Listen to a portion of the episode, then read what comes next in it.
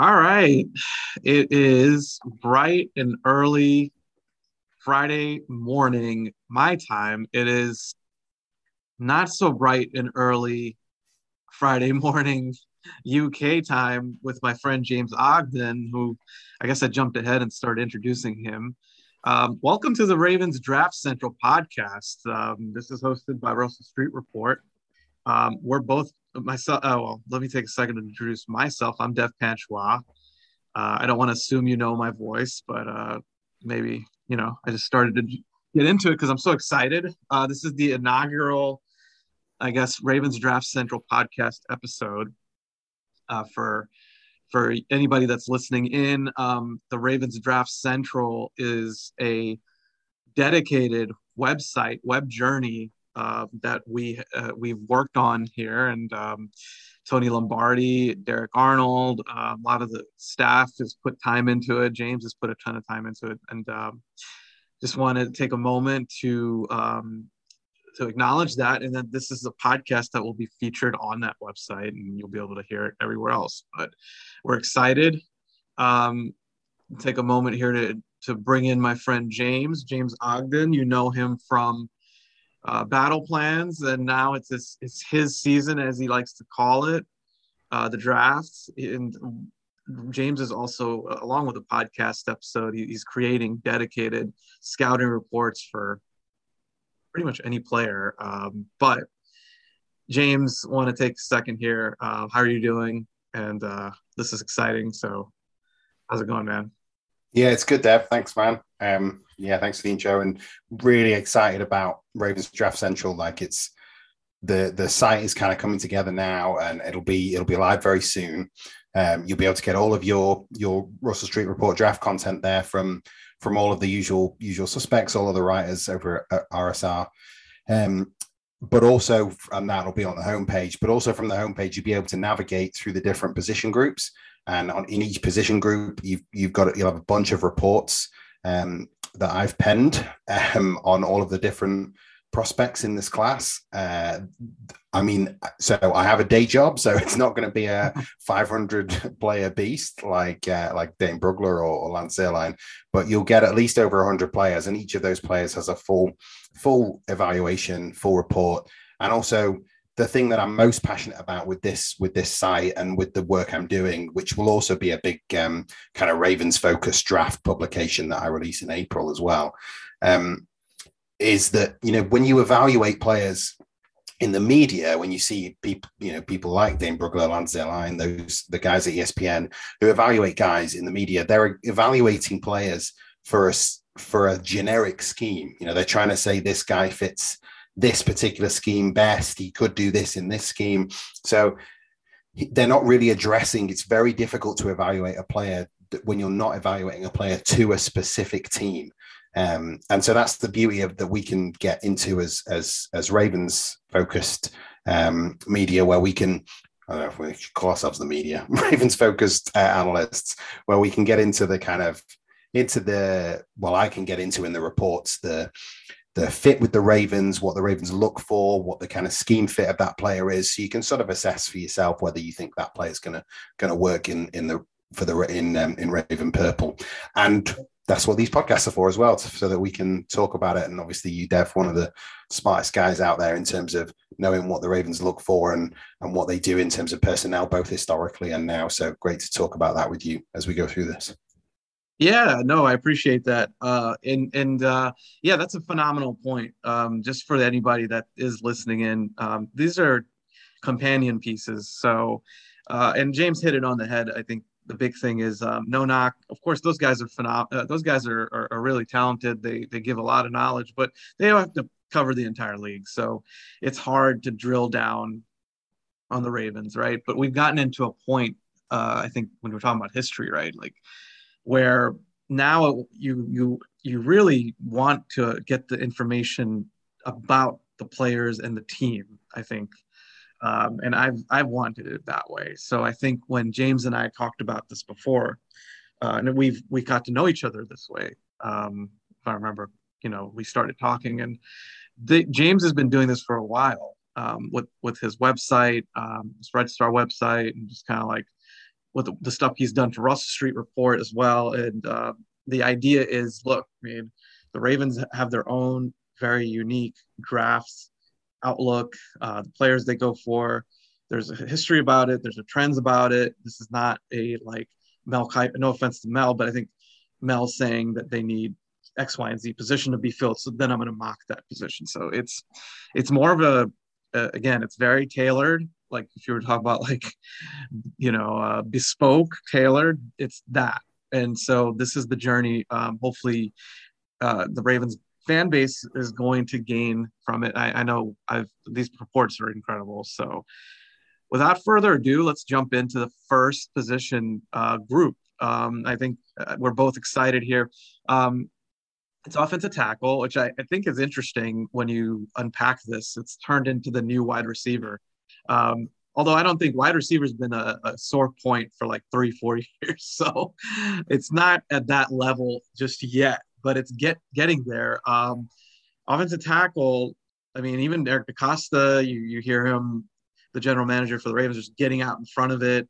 You heard Coach Harbaugh talking about offensive tackle and their end, end of year press conferences. So they're very aware of the need, not just the need, but the fan sentiment, like the, the media sentiment, the whole on the team. So um, I think I, we can start off, James, kind of take a quick little at a glance um, at this position from a team perspective. Um, you know, it was a, it was, it was just a disaster beyond disaster, right? Like you had left tackle Ronnie Stanley coming back from a gruesome ankle injury, um, which caused him to miss, I think, well, he played six games in 2020, if I'm not mistaken. Or no, maybe no, played more than half the season, right? So he got hurt against New England. Uh, that was a big loss that game. I think they ended up being like six and three or something, and then they lost him to that injury. Didn't really? We I don't think anybody really understood the the the severity of the recovery process. Then the Ravens right tackle who went to left tackle, Orlando Brown, is a Pro Bowl player, said, "I want to, I want to get traded. Like I don't want to, I don't want to be here unless I'm playing left tackle." Um, so you start the 2021 offseason on that note. The Ravens had to replace Brown. They replaced him with Alejandro Villanueva. We we know the story, right? It turned into um, a lot of musical chairs, and, and, and they just couldn't find the right combination at offensive tackle. So here we are now, um, 2022, and this is the state right now. Um, and what would you say? I mean, is is kind of like the tenor right right now at that position from your perspective, and like what what is like your viewpoint of it um, going into this draft? Well, I think there's just a bunch of I think there's a bunch of question marks on Pat Mekari, uh, offensive tackle, right now for the mm-hmm. Ravens. You know, I th- I think we went from sorry, the Ravens went from two absolute bookends with Stanley and Brown, as you mentioned, to to complete uncertainty at the position. You know, we we don't know on the outside of the building what's going on with Ronnie Stanley. Apparently, we've heard recently that his that his his rehab is ahead of where it was last season. So they must be hopeful but you you just can't know. And when you go back and uh, you know, if people, I'd encourage people to go back and watch the Raiders game um, that Stanley played in at the start of the start of the season. It just was not Ronnie Stanley. No. And I think the the the main thing you can you can see on the film the lack of ankle flexion, and so his bend just wasn't there. So he was he was very stiff. He was very straight up and down. And of course, you know, a, a great pass rusher like Yannick Ngakoue, he was gonna was gonna take advantage of that. So is he going to be the same guy is the big question. I think you have to assume that he may not be. Um, in which case you have to think when you're thinking about an offensive tackle, you are probably thinking about a left tackle. And if you end up taking a left tackle, Stanley gets good and is back fine. And then this guy probably also has to have swing swing capability, you probably do need to be able to put this guy on the right hand side of the Ravens scheme and have him play to a high level. While also having him as some insurance for, for Stanley. The one real positive for me is Pat Mekari. Like I said, I think Pat Mekari is a is a solid offensive tackle, solid language in sort of scouting language is kind of average. I think he's a slightly above average actually. I think he takes full advantage of the length that he does have, even though he's does have quite short arms. But I do think he's he deploys it intelligently and he doesn't like I think he played at a, a pretty good level last year and there were some times when he didn't, but he had a lot. He had some injury issues, and so I do think that Mekari is a guy that you can you can write in there. I think everybody else is a question mark, um, and obviously that includes Ja'Wuan James and and some of the other signings that they that they made. So yeah, and the interesting yeah. thing is also like Tyre Phillips is a guy I know we uh, like as a pros. We liked as a prospect. We just don't like him at tackle. Like it's not. It looks as though uh, it's it's just a tough fit for him and his skill set. And then, yeah, I mean, when you look at this this group, I mean, there's some interesting guys that got a chance. I mean, uh, I think it was David Sharpe had a chance, who's on the free agency list. Um, when you look at, he gave him a couple. Of, I think he gave him some good reps and gave gave him a good game. Um, but and then and you mentioned Mekari, who I, I think we want to take. Yeah, that's that's a good call out. Like Mekari came in. I, I think I had my doubts a little bit with him at um, well, I think right tackle there was always that potential, but then you know left tackle they had him playing some left tackle in the, in the, spring before Stanley came back. So, but he acquitted himself very well. We had Von, we heard Von Miller, I mean, who's one of the best pass rushers in football, saying that Mekari's the best right tackle in football, or like he was the toughest guy he had to play against. So they do have that going for them, but um, you know, regardless, I think it's pretty obvious that tackles a, a, need. It's been harped on. So let's get into a little bit of like the, the the combine, right? So we're also recording this, which is cool. We're recording this at the heart of the combine. The combine started uh, yesterday officially with the workouts. Um, uh, and and offensive line is up today, so we're we're kind of recording this beforehand. I don't think it's going to impact our our conversation all that much because and we'll get into it in a second of who the top dogs are. I don't think it's going to change much, which is the only thing that changed or not changed, but enhanced all these guys because they, they showed up and really were impressive, I think, in their measurables and their like weight and they're, they're in shape and what they had to say. However, um, DeCosta's, you know, I think kind of just taking a step back at the combine, um, talked about the class. So I wanted to take a moment here, just kind of like in, in terms of what he has stated. I think he confirmed again, you know, like this is a, an outstanding offensive line class in his mind. And I think DeCosta is the type of guy, James, you can tell me if I'm wrong. And if he thinks he's not going to say certain words like frivolously, like I, I, I remember two years ago, or maybe it was two years ago, uh, or so, and he really didn't have a lot of positive things to say about that offensive line class. Like, like so, like he won't say it's a bad class, but he won't say it's outstanding. He won't say it's like this, you know, like he won't use those types of superlatives, right? Um, your thoughts on that? Like, I don't think he talks like uh, out of. I think he he doesn't hype things up really. Um, no. No, and he's very, very calculated. So yeah. if he mentions names, there's a reason he's mentioning those names. Like you know, yeah. we we saw from the from from his from his conference that he that he mentioned uh, Cross, he mentioned Linderbaum, he mentioned yep. uh, Neal, and I think. I, you know, you could argue. I, I, this isn't what I think, but what what you could look at that and say is, you know, Neal's going to go well before, and he knows that, so he thinks that you know Neal is going to go much earlier than than the Ravens select maybe he doesn't have Cross as one of the top 14 players in this draft, because um, I've seen people all over the board on Cross. And Linderbaum isn't a scheme fit.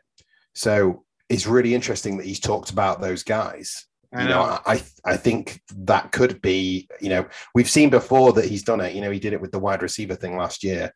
Um, I think he's going to do whatever he can to throw people off the scent, and he's very calculated with with why he mentions things. Well, let's stick with that for one second because I think that's a good point. He did not mention Rashod Bateman ever. There's no mention of Bateman other than Joe Hortiz's uh, very, I guess, you know, cookie cutter statements during their li- liars press conference. I mean, there was no major major um, detailed like uh, you know breakdown of it right like i i think they had man- mentioned marshall quite a bit as well but like yeah it is i think one of the things you get to know is like can you read between between the lines. He's he is a really good poker player though. Um and i would not in the late like i would not put it this way like be don't be surprised to be surprised is what i would say. Um because they're not going to say they're not going to they may talk up a guy that they want other players other teams to want because they're talking up that guy. So that's a great point. Um, yeah and I, I, don't know what their what their process is for sort of factoring in the kind of fit with the ravens into their evaluations. You know we know that they that they place red stars on certain guys but that's only for for certain individuals. It's not the way that they build their board.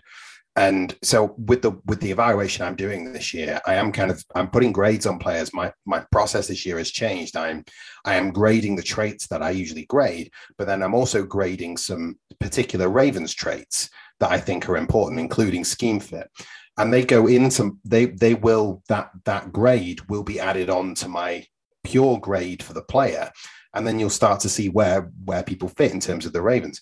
And i think for me when you look at this offense, the top of this offensive tackle class, and we'll, we'll get into it, but I, I, do, it does, it's telling to me that he didn't mention Ekwonu and Penning because depending on where, like you need to get them at a particular value for those, both those players. Ekwonu, I think is a little bit higher than 14 and Penning is a little bit lower than 14. But if you're looking at the, the, the top four guys, Ekwonu and Penning are the guys that you would want playing for the Ravens. Like yeah. they are the yeah. ones who fit the best. So it is surprise. It isn't a surprise that he didn't mention those guys. Yeah, yeah. No, it's it's intriguing for sure. So well, that, let, us get into it though. I think you you you really set it up well. These reports again, just to conf, you know, kind of reiterate, they are going to be available um, in full. Uh, so you you can take the opportunity. We'll we'll talk about each prospect. We'll get James's take on like where he sees them ranked, all that good stuff. So let's jump into Con Con Con Con. I, I know you. Con, Con yeah, yeah. I gotta I gotta do that. Ickey. I'm just gonna be Icky. All right, so Ickey's a lot easier. Um, I, I, I think anybody that's heard me on like the battle plan spot, they would know that I struggle with uh, pronunciations of certain names. So um, Ickey's a hell of a prospect. Um, I think when you when you presented him um, to me, I think he was your you were you were the most fired up about him. Uh, and I know you well enough that you you actually have very strong opinions. If you don't like love a guy, you don't love a guy. if you love a guy, you love a guy. So I want to give it to you the chance to drill down on him, uh, starting with um, yeah. What what have you seen with him? Like, what do you like? What can he work on? Just just dive into it. Let's let's talk about him the the first thing I like to mention when I when I talk about um Ekwonu is so he so he is nasty and tough. Like he he he really is. He will finish guys, and he has this demeanor about him that's physical. It's just is exactly what you would look for in a Raven. But the thing that I love about that is that he's a totally different guy off the field. He's quite a lightning rod in the in the dressing room, like in the in the changing room. Like it's it's it's it's really so he won a he won an award in elementary school for joy and yet this guy straps on straps up his chin strap and goes and takes people's st- souls so he's takes their um, joy away yeah so he's a, he's an interesting guy from that perspective in terms of the evaluation on the field uh, so the the first thing you need to know is he's it, when he so one of the things you look for when you're looking at offensive tackle, you're looking at the when you're looking at their pass protection, you're looking at the different ways in which they set their vertical sets, their 45 sets, their quick sets. Vertical set is the ge- the general thing you see when people set backwards and, and take four five steps backwards and their kick slide um, and mirror a rusher, sort of trace the hoop and, and mirror that rusher upfield a vertical set, a, a, jump set or a quick set is when you just jump straight into the blocker and you don't actually set yourself backwards. 45 is kind of a halfway house. When he 45 and quick sets, um, if he gets his hands on you, it's over. Um, his t- his timing with his hands is incredible, and his latch strength. He just you you cannot you cannot disengage from him in those situations. In vertical sets, it's slightly different. He mirrors well and stays pretty patient against the kind of less less athletic rushers that you see. But when we when you do get a kind of more athletic rusher who's got a plan, you can panic and lunge a little bit when he's having to do that vertical set. So that's something that I think is something that's a that's a challenge. And the other thing that happens in vertical sets at times is you can overset a bit. So what you want to do when you're setting as an offensive tackle, you want to maintain a half man relationship, which is what we call, which means he needs to be um, half, half of his body needs to be covering up half of the rusher's body he sometimes oversets a bit. So he gives he he when you look at him from behind, you you'll be able to see the full body of the rusher, usually inside and then he'll t- that that rusher will uh, you know good rushers will easily take that that open door that he's giving them uh, and take it to the quarterback. So his pass his pass protection is a mixed bag. I don't believe that the so the thing is you're in the projection business here. So i don't believe that the oversetting is an issue that will continue to plague him once he gets some pro coaching. Let's not forget he wasn't at a powerhouse. He was at NC State. I think you get him in, into a pro coaching environment, and I think you can probably fix some of the technical issues that you've got there in terms of his pass protection. Um, and I think you can you can fix those to the extent that he would then be a, a good pass a good pass protector. And and the thing about him too is that you know when he does open that door if he's open if he hasn't opened the door and he hasn't overset then his power step is very good. He's got a good anchor. So I, I, I think it's just that sort of technicality to fix in the pass protection. And we can talk about the run blocking but maybe I'll give you a chance to come back on that. Yeah i think that those are all strong points. I mean we talk about also what the ravens uh, kind of look at or look for in an offensive lineman. And um, i think that you know the latch strength the ability to be physical and be able to basically uh, when he gets his hands on you you're not moving.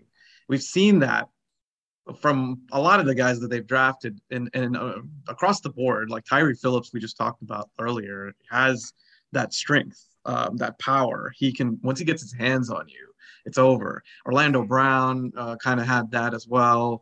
Uh, but if you look at like historically as well um, they tend to like the guys that are like uh, that are brawlers more so, or that have that physicality. I think that's definitely spot on um, when you think about like if fin- if he finishes the play. But like the pass protection aspect is also like, is there an ability with your hands just to kind of like once I got you, you're you're not going anywhere. You're in a vice. So that's also something um, and I, I, I, mean, that's just the way that they've looked at it for a long, long time, and I don't think that's that's changed much. But yeah, let's let me jump into the, the run blocking side too, because I know that's where he shines. Like he's, yeah.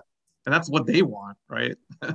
Absolutely, and this is the this is the place where he fits so well because as a gap blocker, uh, his positioning. So there are three phases to a run block: position, fit, and finish position is obviously getting in getting in place to to to throw your strike into the guy. Fit is that your feet are in the right position and that your hands are, are, landing in the strike zone.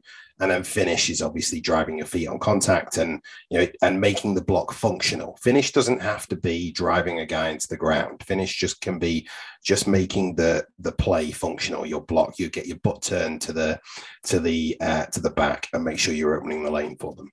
He positions really well as a gap blocker and when he positions well, his fit and finish is disgusting. It's just he will absolutely destroy guys. He works really well on double teams, especially as the drive man. Um, so the double drive man is the guy on the double team who will release to the second level. He's really good with timing on his release to the second level.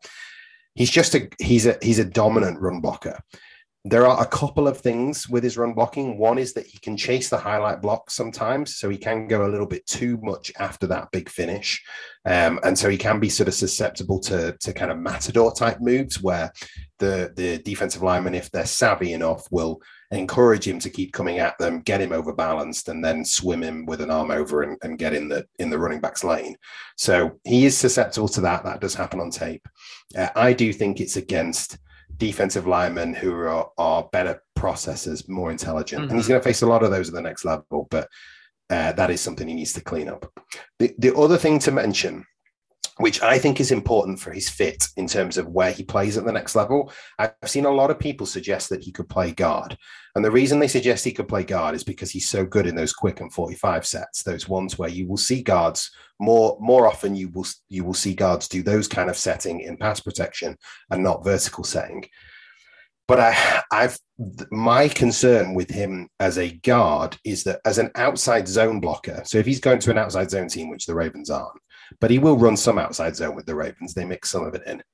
Um, my concern with him as an outside zone blocker is he's he's good. NC State ran a ton of outside zone, but the problem is often he couldn't get the outside shoulder, um, and often when you when you do that in outside zone as the offensive tackle, what you can turn that block into is just run the guy to the sideline, yeah. and then the running back will make you run, right, right, get upfield. The problem is you can't do that at guard. You can do it to an extent, but you can't always do it. And he very frequently did ride the guy to the sideline. So at guard, you need him to more consistently get that outside shoulder and seal the inside to create that edge for the running back, especially if it's an outside zone scheme where the aiming point is definitely the the um, the bounce. So you, I'm a little concerned about him as a projection to guard so I do think he's a I do think he's a pure offensive tackle. There may be some versatility there, and I think there's more versatility for the Ravens because they won't ask him to do that zone blocking as much. So I think he probably could play guard for the Ravens too. So I, I, he's a he's a great fit, um, great scheme fit, everything the Ravens look for. The only thing that will be just be interesting to see is his length because the Ravens are big on length. Um, I'm not a massive length guy, offensive tackle. I do think it's important. Um, but they they definitely have some red lines. I think around length. I think they won't they won't draft um, shorter armed offensive tackles. They just haven't done it in their history. So it'll be interesting. They like big, massive arm guys. Um, so it'll be interesting to see. I don't think he's especially long, uh, but I think he'll be long enough. Or they've drafted guys to play interior positions uh, with tackle experience, and then they end up, you know, Mekari's another example of that. But like Yanda, I don't think had particularly long arms and played tackle for them. But like that was more of a byproduct of like they didn't have that as the initial position vision for these guys. Uh, I don't know. James Hurst was a guy that had long arms, but I don't, I don't remember that at all, or it didn't strike me as he did. I don't have the, the, the measurables in front of me, so um, you're you're right though. It's not I mean, they tend to again, it gets back to the same traits, right? Big guy, strong guy, physical, mauler. Will will just when when you have the, the the hands and you have the vice grip, you know that all kind of goes with the same territory. I think, like physically wise, physically. Um, the, the the point about playing guard and tackle is also really important here, uh, because one of the things I think there's two things. Like one is the Ravens like that versatility. They're, but I, I, this player, I mean, assuming it's not Ickey because he's going to be gone, you know, higher, right? Like these guys are all going to be, I think, they're all going to need to be able to play guard uh, because if Stanley's healthy, right? If James is healthy, um, that's a good thing. But then that's a good problem. I mean, if they sign someone, right? So, but left guard is still, I think, totally up for grabs, despite the fact that they have Cleveland, they drafted him, and you know Powers is still in the mix, but we don't know if he's going to stay in the mix. So the the fact is is that yeah, guard is I think definitely um, like position of interest. Can one of these guys, even if you know they do the J- Jonathan Ogden thing, right? Play the guy for at guard first year, and then they move him over to right tackle, and that's your right tackle for. And and hopefully Stanley's healthy, right? So you have two bookends, but that ha- that is something I think they'll they'll be looking keenly at um, as we go forward here. But any other words on Ickey? Um, you know, I think you talked about the fit for the Ravens is excellent. Like anything on that, you anything else we haven't discussed um, on him? I don't think so. I think, like you said, the fit the fit is great, and you know, but the the big thing is, I, I just can't see him being available at fourteen. I, I, I think he'll be gone top, potentially even top five. So if he if he if he falls sort of eight to ten range, then I'd go I'd go up and get him. I think I, I would spend some picks and go up and get him.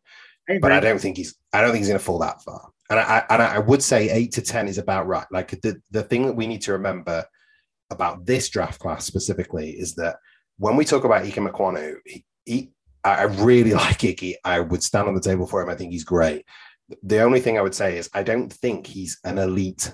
Like I don't think he's an elite elite prospect. So normally in most drafts you see five or six guys who are you know really elite prospects and they're guys that have all pro potential. And right. then you have a bunch of sort of 10 to 15 guys who are really good and could make Pro Bowls and could be that. I, I don't think there are pretty much, I don't think there's anyone that I would put in that stratosphere of being in, on the grades that I've given. I don't think there's any player in this class that I would put in the potential all pro stratosphere. There might well, be some all pros. Like Walter Jones. Class, but... We're not talking about Walter Jones or recently like Tunsil or no. Stanley. Um, I, I'm with you there. None of these guys is at that level. They all have pretty sizable holes in their game. That's the interesting thing. That being said, I think that for the Ravens' purpose, they're good. They're very good, or it could be even like a Pro Bowl or right tackle we, we, will get into that. I mean, I think um, it's an interesting dynamic, right? Like just thinking about the fit again per team, like depending on who drafts these guys. It, it I, I agree. Like you're not, you should probably temper the expectations a little bit, but but that being said, that's a natural segue to our next guy, Evan Neal. A little bit of background. I'll let you jump in there with the player prospect um, profile. But Neal met with the team it was uh, again another DeCosta like I'm just gonna like get you guys to chase some rabbits. Um, met with the team. DeCosta talked about it. It was very impressed with him. Of course, he's an Alabama guy, so that speaks for itself. You know, Ozzie Newsome, former great GM, is an Alabama guy. He's tapped into the network, so we they they know Neal, I'm sure. But um, you know, Neal's a guy that I think is quite impressive. Uh, he came out and he st- talked about how Larry Allen's his favorite player, and he's played guard, and he's played tackle, and he's willing to play either. Um, 337 pounds, but did not look an ounce like he's 337. Like I, he looks like a small, he looks like a small forward, power. Forget power forward because he had some guys like Charles Barkley at power forward, uh, round mound of rebound. But like this guy's no, like he's he's like Shawn Kemp or something for the old heads out there uh, if they can follow those you know uh, analogies. He's just he's built. Uh, he's built. He's cut. He doesn't have any fat. It didn't look like it. So um, I'm a fan, but um, he could be the number one pick in the draft. So um, that and he could also, like you said, he could be ahead of him. So talk about Neal. Let's let's get into him. What are his strengths, weaknesses? Yeah, so he and he's down from 350 plus. So he's I know he's training with Duke Manyweather and and most of the guys that do end up um, end up being good players.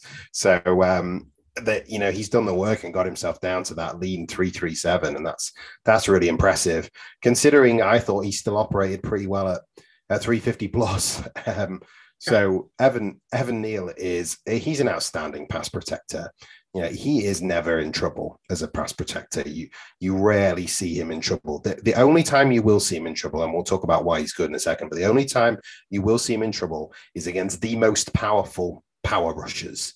Um, the ones with the best, with with great play strength. That means he can be walked back into the quarterback at that time. But the, the, the only thing I'd say with that is that he'll compete even with those guys. You know, he'll compete, he'll reset his feet, he'll re-anchor, and he will compete. So he'll win his fair share of those reps too. Everything else, he has really efficient feet.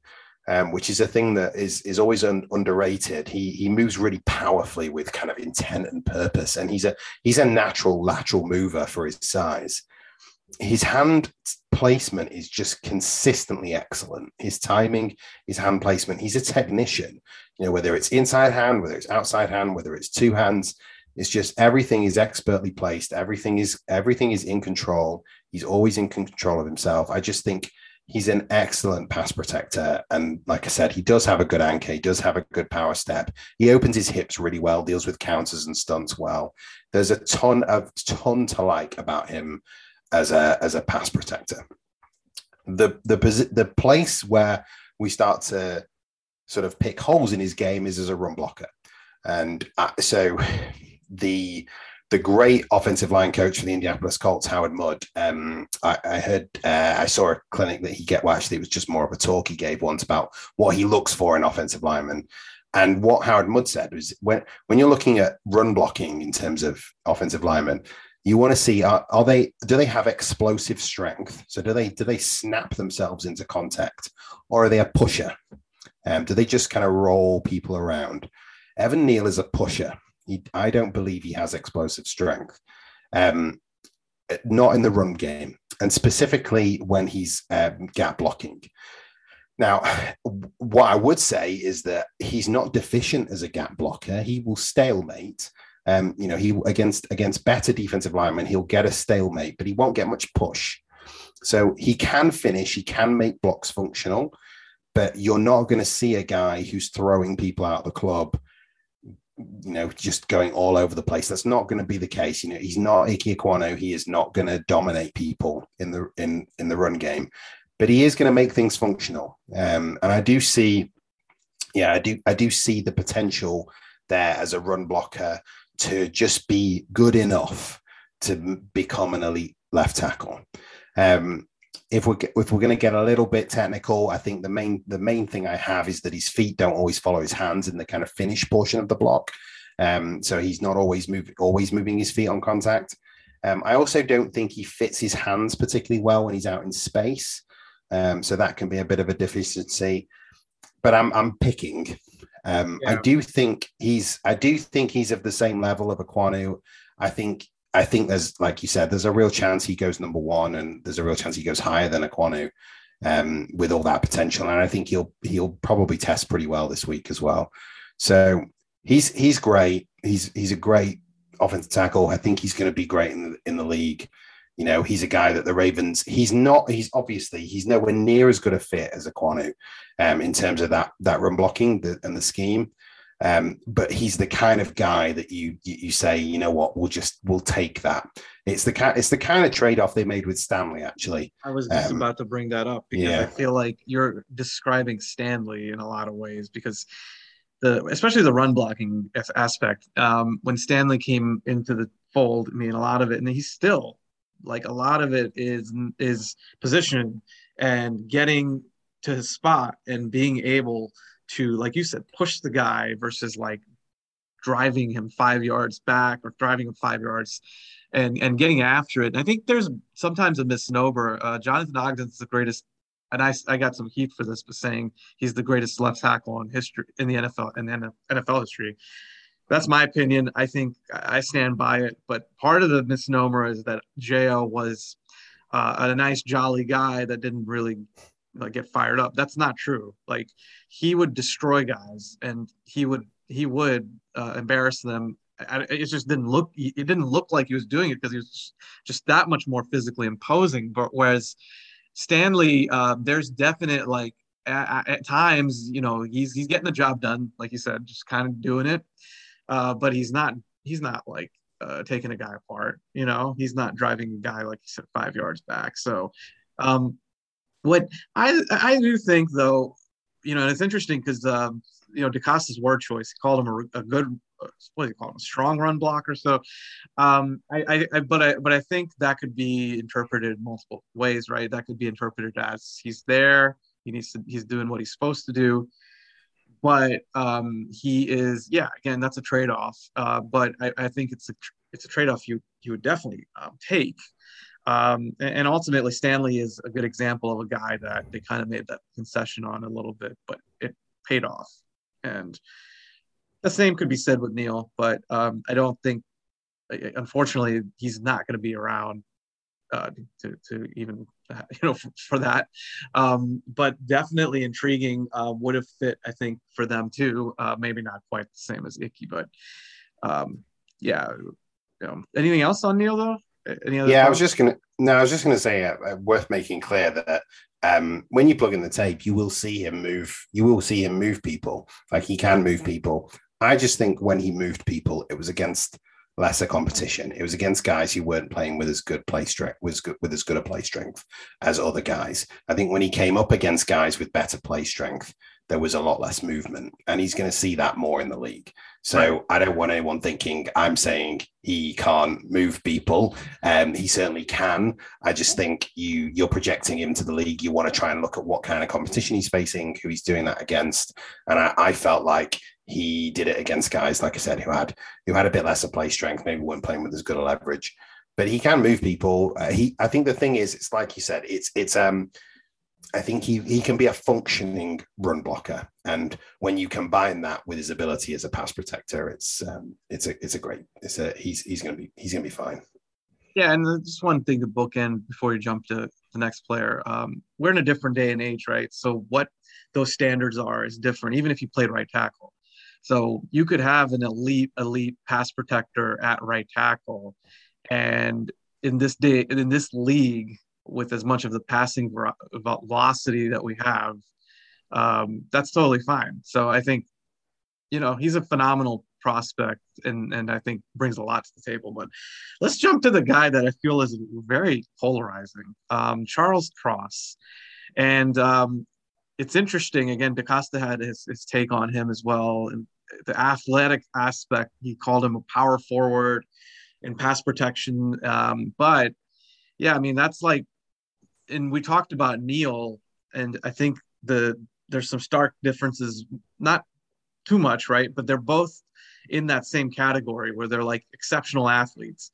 However, are they physical enough, or at least specifically with Cross, is he, you know, I think is he physical enough? I know you're going to get into that, but I just wanted to say that up front because his his um his and it, we're still in we're still in March, but he's all over the board. So he's anywhere from top five, top ten, all the way to the Ravens at, at pick 14. So it's it's hard to get a handle on him. I guess this combine is going to be very uh, important for him. I'm sure he'll test pretty well. But um, what do you think? I mean, because he's realistically a possibility for them. Um, we talked about the first two guys as being better fits, like Ravens type players, but um, is he someone that you know, based on your evaluation, like it could be one of those things where he's there, but is he the right guy? So I want you to unpack it from that perspective. Yeah, so I think um, he so power forward is the great is a great description. I love that when I saw when I saw Eric DeCosta said that. I, I would I would encourage people if you want to know sort of imagine so to, to see what he looks like watch watch an Ike Ekwonu tape and then watch a Charles Cross tape. And the difference is staggering. Like Cross carries that weight ridiculously well. You know he's still 300 plus pounds but he's so lean. Um it's it really is it's staggering the difference between their body types let's if we box off the the pass protection first he's he so first of all the the thing we're gonna we'll talk about when we talk about his run blocking is the is the context. Context is so important in in, in evaluation. Mississippi state is an air raid air raid scheme. They're a pass first offense. They he he very rarely had to run the ball. But it's also important to point that out in terms of his pass protection because he has a ton of pass protection reps to go on because he's had to he's had to do that. So he has perfected his pass protection. He is he's an outstanding athlete for his size. He has great foot speed. Um, he carries his weight so well. He just has elite movement skills as a pass protector, and he's a good processor too. So that that kind of helps him too. He predominantly so one of the things that will be interesting. I know this this will know his arm length by the time this podcast is released. Um, I, I, so maybe you can call me out as wrong here, but me and uh, Mike Crawford have had some conversations actually, and Chris um, Aguilera have had some conversations about like what is what is his length, what is his arm length, because he predominantly uses um, a very expertly placed inside hand. Uh, and we'll talk in a little bit in a second with, with Trevor Penning about inside hand, uh, inside strikes. But he uses a really expertly placed inside hand, and then he uses his outside hand as a fail safe. So he'll get his inside hand on and he'll steer guys. That is a technique that most slightly shorter arm guys use, and I wonder whether his arms will be a little bit shorter than than you than we expect. So that's yeah, and and like you're reducing basically length length is important but it's only important in the context of how you reduce the time and space between you as a blocker and the defender. That's the most important thing. Yeah and guys with guys with shorter arms can use an, in, an effectively placed strong inside hand because that inside hand is closer to the defender. You're close to the defender, so you don't have to have as much length because the space is closer. Where, the, where it's your outside hand, the outside shoulder is further away from the outside de- defender's shoulder. So if you can use an effective inside hand, you can neutralize any length challenges that you have. Um, not everybody can. It's got to be good. Cross is Cross is outstanding with his inside strike. So that is something that that I think is very good from him. Um, he the one thing in his pass protection that I did see that I felt was a, a slight issue was against longer defensive linemen, against defensive linemen with more length, who had a bit of a reach advantage on him um, and could keep his inside hand off them they could convert that into a long arm counter and give him some trouble. Now he ha- he has a decent anchor. It's not like there's a particular problem with an anchor, but he couldn't reset when he got that when he got that long arm move put on him. So that is something he'll have to kind of watch out for, I think, at the next level, and something that's a that's an interesting thing. But yeah, his run blocking is yeah, his run blocking is a different story altogether.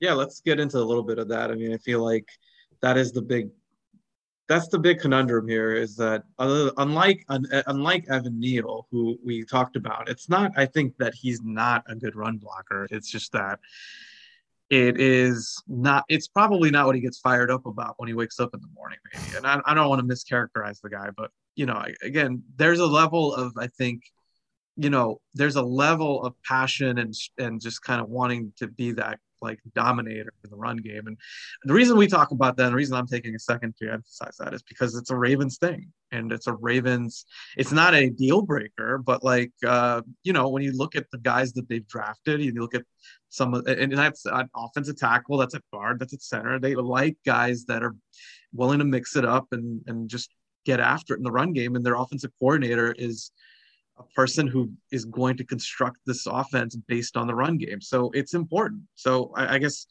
that all being said, um, yeah, is he is he just off way off the mark for what they they need? Yeah, and I, so the, the thing I would say, so if you're um, so if I get up, if when I get up for work in the morning for my office desk job, um, I don't get fired up about working construction, and that's the issue with Charles Cross. He he can't get fired up about run blocking because he doesn't do it. like, That's a fair point. That's totally fair. but I think he totally fair. he so he there's some finish. There's a little bit of finish to him. There's a little bit of nasty to him. You can see it. It's it's very rare, but it, you know he has. This is the main thing about the, the context here. So we can talk about his run blocking all day, but the thing people have to remember is that he hasn't done it very much. And while that's that could be a knock on him. It could also be a case of actually maybe his ceiling is is nowhere near reached as a run blocker because he hasn't had yeah. to do it. So you could look at it both ways. The so same thing applies to him as applies to Evan Neal. He's a pusher rather than having kind of explosive strength. But I do think he he could have explosive strength. I think it's more of a technique issue with him. So the the thing with him is he doesn't when you position a block, you you your footwork needs to be right, your drive step and then your attack step. He struggles with his attack step, which means he doesn't quite get into a position to be able to fit the block well. And what happens then is he overreaches for the block. Um, and so his there there are technical issues to his to his run blocking that that he struggles with. Now, when he's in space, when you see him get out in space block, space blocking, and when he's um, when he's cutting off when he's doing cut off blocks from the backside, you can see him use his athleticism to position better for the block. Um, and so that that is a situation where the technic the technical deficiency is covered up somewhat by his athleticism. It can't be covered up in terms of his gap blocking. I think he's close to being pretty much the same kind of fit for the Ravens as Evan Neal. Like I, I, I don't I, I believe a lot in his pass protection. I believe a lot in his potential because of that. He's very young. Um, he's a redshirt sophomore. He's he's a guy who you really could develop into a into a high end offensive tackle. Um, and I think there's I, I watched enough film of him. I watched a lot of film of him to be able to watch him run blocking. Um, I watched enough film of him to get pretty reasonably comfortable with his run blocking to project him to at least the same kind of level as as Evan Neal, is making things functional. And I actually think he's probably got a little bit more upside than that in the end. So he's not a great because he, ha- he hasn't done it. So you exactly give that. I mean, Alejandro Villanueva came here last year saying he didn't run block, and he made a whole he made a he gave a great explanation of it that if you're not doing it uh, it's not that necessarily I don't want to do it. I'm not doing it. So therefore, now I know that this is fun and I can do it. And and and funny enough, he was actually pretty good. I think he was a better run blocker than he was a pass blocker last year. So yeah. um, there's something to be said about that. I think that's a, a phenomenal like observation. That how, how much can you ding a guy that doesn't do it that much? Yeah, and like I said, like you can look at it the other way, like fully the other way, and say actually he's he hasn't done it very much. So maybe if we get him doing it more, he's going to be he's going to be better at it. I think he's got the tools. I, I think he's he's another guy who's working with Duke Manyweather, and I, I I do think there's there is he does he does have it. He has the ceiling to be the best left tackle out of this class, um, depending on certain things around his pass protection in terms of still being able to use the length he has um, at the next level, and also you know, developing that run that run blocking. I think, like I said, I think he's a he's he's of a similar for me. He graded out very similarly to Ekwonu and Neal, and in terms of his fit with the Ravens, he and Neal are a slight um, tier below Ekwonu, I would say. Yeah, I personally like him a lot. I think he brings a lot to the table, and I think the things that you've outlined are exciting. If you are, and this is something Joe Hortiz said last year, which is very, I think, important. Um, they don't look at these guys as finished products. They uh, they look at them like you said. You're projecting your prospect. The prospect is no, is known a prospect for a reason. So they then think about how can these guys work with the coaches we have on staff to shore up these areas. If you have the motivation, I mean, his personality seems as though he he would. I mean, he's going to interview, obviously, so we'll know a little bit more about him. But I think everything st- kind of lines up well on that front. So, tech, I mean, I love his I love his athleticism. I love that. I think that's you know you just can't you can't manufacture that. So, those things are still I think you know out front and, and more important than anything else.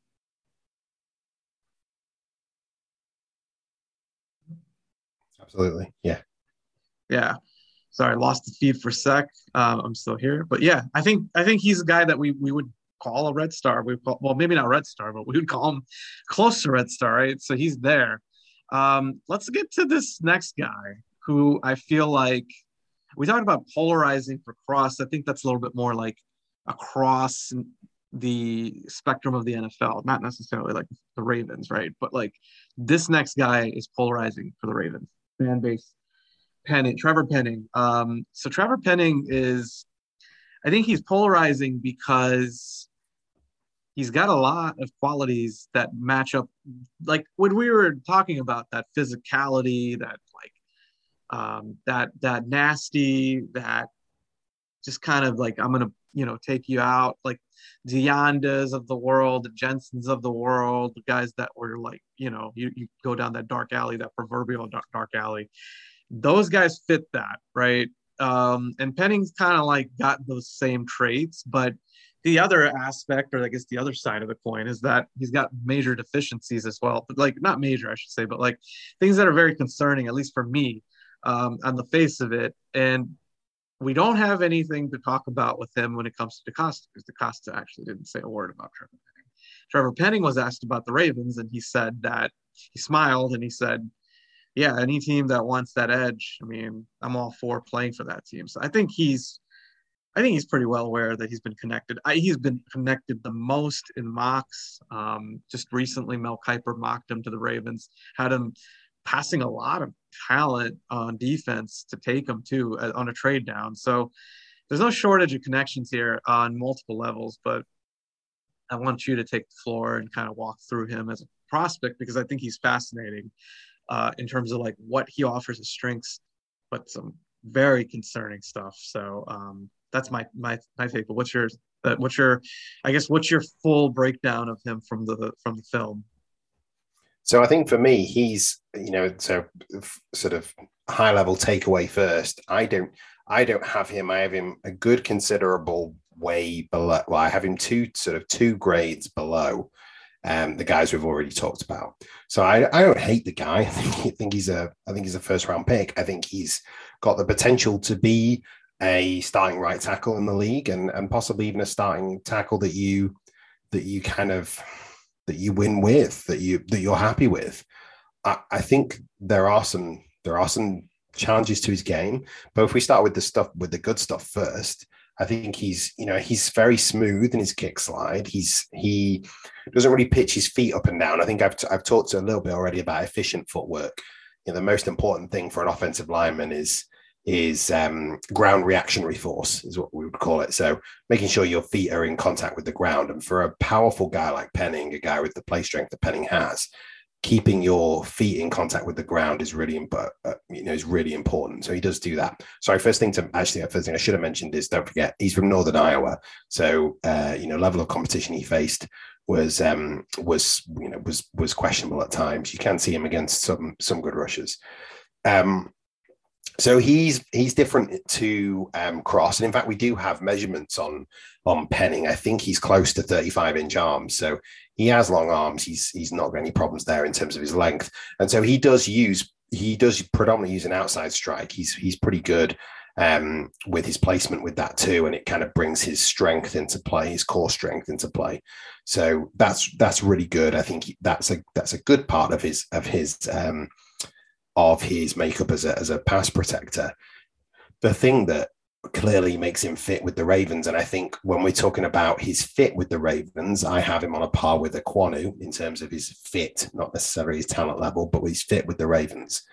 Uh, it's that gap, it's that gap blocking suitability again. You know, he's he's he has outstanding fit and finish on gap blocks, and he just bends the point of attack to his will. He's nasty, he's physical, he's you know, watch the Senior Bowl clips. He he really is a tough, aggressive, physical, nasty, competitive sob. Like he is, he is a guy who's gonna who is to embarrass you, and he's to be happy about it. Um, the other thing, just as a technical thing, is I do think he's he's very good on double teams. So he doesn't need much help when he's the postman, the guy that takes over and keeps the block at the line of scrimmage. And he also has got really good timing on his release to the second level. And the Ravens run a bunch of bunch of double teams. So um, everything that you see from him on drive blocks, on down blocks, and angle blocks, on those DBLs, like the, these these blocks are the the bread and butter of the Ravens scheme, and he thrives in those. He really does. On the flip side, the the thing that's concerning about his pass protection for me is first like first things first, and I, there's a bigger concern than this, but I do think it's worth first pointing out that his hand timing um, can sometimes, especially in vertical sets, be a little bit off. And he keeps kicking a bit too long. So he can keep kicking a bit too much. And then when you do that, if you when you're when you're setting as an offensive lineman, you want to get to a set point and then you want to build your house. Then then you want to hit the guy. He kicks a bit too much sometimes, um, and doesn't really time his hands effectively to to make sure that he's getting into the into the defender. He also when he jump sets, he can be a bit flat footed, so he kind of mm-hmm. gives up the outside a little bit. So there's a little bit of timing issues in his pass protection that sort of lead to the bigger issue, which is that when he do, and I, have I've worked a lot of his tape now to try and understand this a bit. And um, there's an interesting thing that um, I won't steal Mike Crawford's thunder, but Mike um, put me on to a um, potential that this was the potential basically way that this might have been coached that me, means that he does this. But I also think, and I, I do believe in what I've seen, which is that I think when you see when he faces an, an a rusher a pass rusher who has a really effective plan and sort of disguises his plan well. When Penning can't see an inside move coming, he will be opened up and someone will get through get through him on the inside and get to the quarterback very easily. Yeah. He he panics. Two way two way rusher, right? So like when we talk yeah. about like a guy like the more more refined uh, pass rushers that they are uh, you know advanced they have two-way goes they're going to eat them up that's possible yeah. yeah that's the thing so he he panics he just panics and crosses his feet and chases. Now, when he's and this goes back to the efficient feet I was talking about before. He does have quick feet, big actually, because uh, like he's his measurable athleticism will be great. He, you know, he will he will have measurable speed, but he does have efficient feet rather than necessarily lightning fast feet. So when he can see it coming and he can use his efficient feet and he can be smooth, he's got a really good power step because he's got good play strength. But when he can't see it coming, which, like you say, he will get in the NFL with rushers who have those two goes who can disguise when they're coming inside, he he he may struggle because he's going to panic. The only thing I'd say is that could be that's coachable. Like that's a technical deficiency that you could put right over time, um, and so that is something to to consider. The other the other kind of deficiency I I think there is is that his inside hand often pushes defenders too far up the arc. Um, so he there is a thing around you know inside hand you you don't it's you know most people think that you you want to see two hands inside inside the breastplate pushing people. That's not the case always and often an inside hand for a long guy like penning can actually be placed further down the torso um, and can be used as a steer so it's not it's not a bad thing that he places his hand there i just think sometimes he steers too much and pushes them up the arc and gives himself a disadvantage. And so he's basically his control and steer sort of move where he uses that inside hand just needs some work. But again, that's another technical thing that maybe teams feel they can feel they can resolve. Um, I think that's the key with him. It's basically what you're looking at is a a guy who's coming out of Northern Iowa who didn't face great competition, but also didn't have you know the the kind of high level coaching that some of these other guys had that Evan Neal had at Alabama. He's a moldable piece of clay. He's athletic. He's very long. You know, he's he's exactly what the Ravens would be looking for in terms of a prototype at left tackle or even right tackle. Indeed, he's also got swing capability. I think he could play on the left side, but he will also mold people on the right side. So there's there's a lot of attractiveness to him if you believe you can fix the issues in his pass protection. Well, let's start. There's a lot to unpack, and I think that you did a great job of distilling all of it down. Let's start with, um, yeah, like what are the Ravens looking for? I mean, ultimately, again, they need someone who can can, can jump in and play left tackle at functional.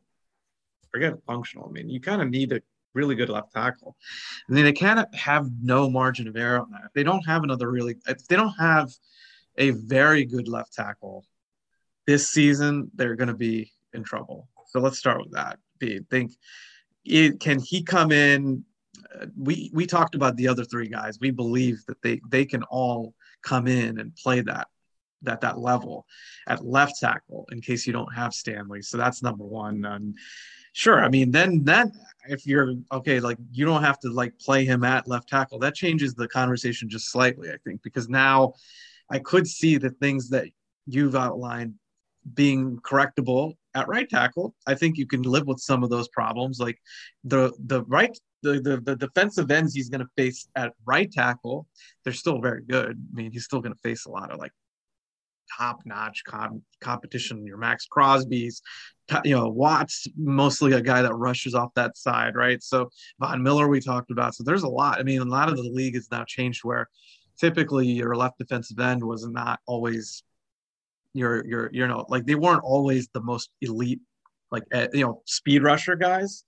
That's kind of changed now. So I feel like they have you have a little bit more combination guys on that left defensive end slash left edge whatever Sam spot. So um, I, I think he's so my my concerns are what you said with the footwork, the base, the ability to anchor.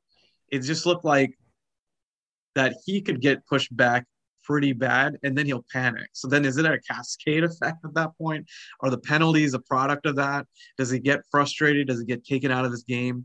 You saw, I think, uh, some of the elite like speed rushers and at the combine give him the business a, couple, a couple times. And like his response was just to kind of like to, to hit him after the fact. So there's some concerns I have with his mentality married with the deficiencies that are technical deficiencies I do agree he's incredibly good in the run games. That's like one of the things you would look at and you'd say, all right, well, yeah, like he's going to bring a lot to the table.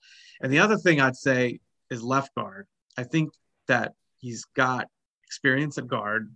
Um, Cole, Cole is another one of our friends who's talked about that uh, pretty openly. So, um, so, so yeah, I think that's a good thing going for him is that he's played well at guard. Could he slide into guard and still give you really good? I mean, he could be a really good guard too. So, the there's a lot of Ravens fits, right? Like a lot of things that match up, and then there's some things that I just think are my overall arch or overarching concerns that are not Raven specific. I just think like, is he going to get embarrassed certain games? Is he going to be a reliable guy in the playoffs when you need him to be? Um, like against the elite competition, and you brought that up too, Northern Iowa. Like, so I know Evan Neal. I mean, I know he's going up against like top competition. So I, I, I don't like him at 14 at all. I, I just don't. I would be really disappointed. But have, if they move back and they grab a second round pick, sure, I think that's fine. Um, that's kind of where I'm at with him, though. Yeah, and I think that's where I am too. Um, I think he's. I think you hit the nail on the head. I think he. I think he is an offensive tackle. I think he's. Uh, I, and I think.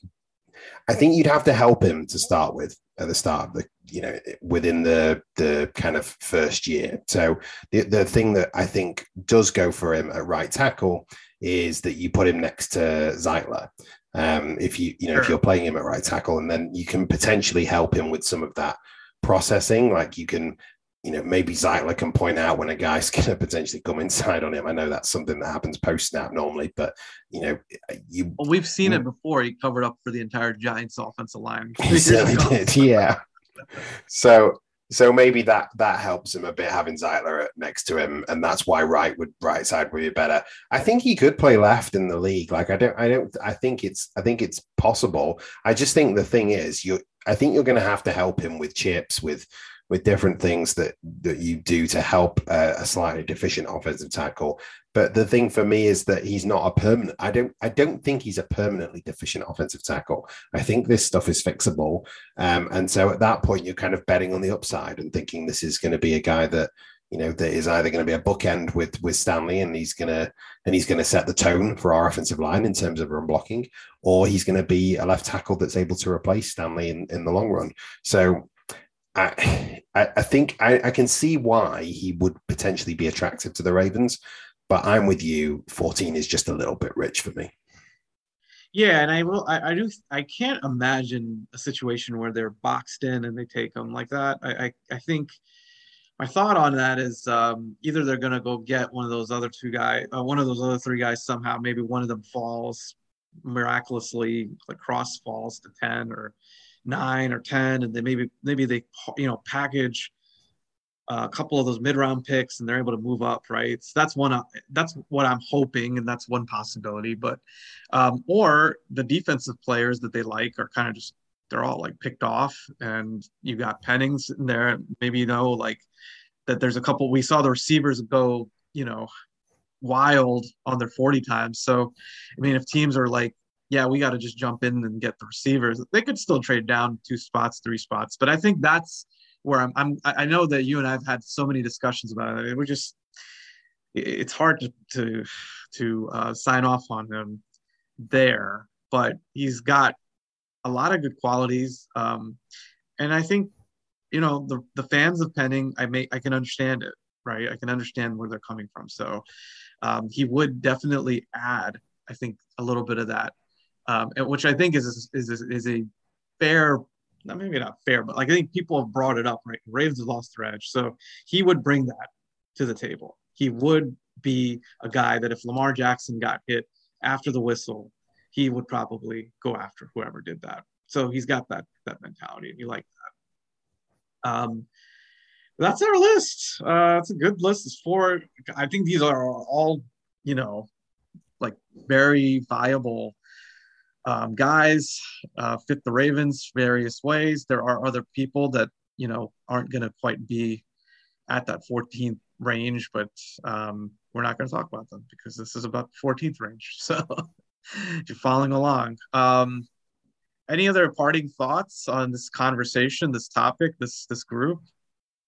No, I just think I think I think it's the, the what final thing I'd say is I think it's relative. So when I say I don't think Penning, uh, like Penning at 14 is a bit rich for me, I think what's what I see as potentially happening is that Ekwonu and Neal and Cross are all gone, and then there will be for me 10 better at least 10 better players than Penning on the ball, like above above him. And that's the thing; it's relative. There's some talent in this draft, yeah. and maybe this segues into into our future podcasts that there are other talent, talent, other positions, especially on the defensive side of the ball, that I would probably prefer to take above Penning at the time, you know, the Ravens are r- rarely draft this high. So you want to get a blue chip player when you draft this high.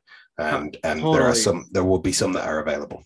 Totally, uh, exactly right. That's where we're coming from. It's not about him. I mean, this was a end of first round, there's no no doubt, right? It's just it's hard to reconcile taking him over the elite elite talent that should be there, even on offense that might be there, right? We're talking about like like like the receivers.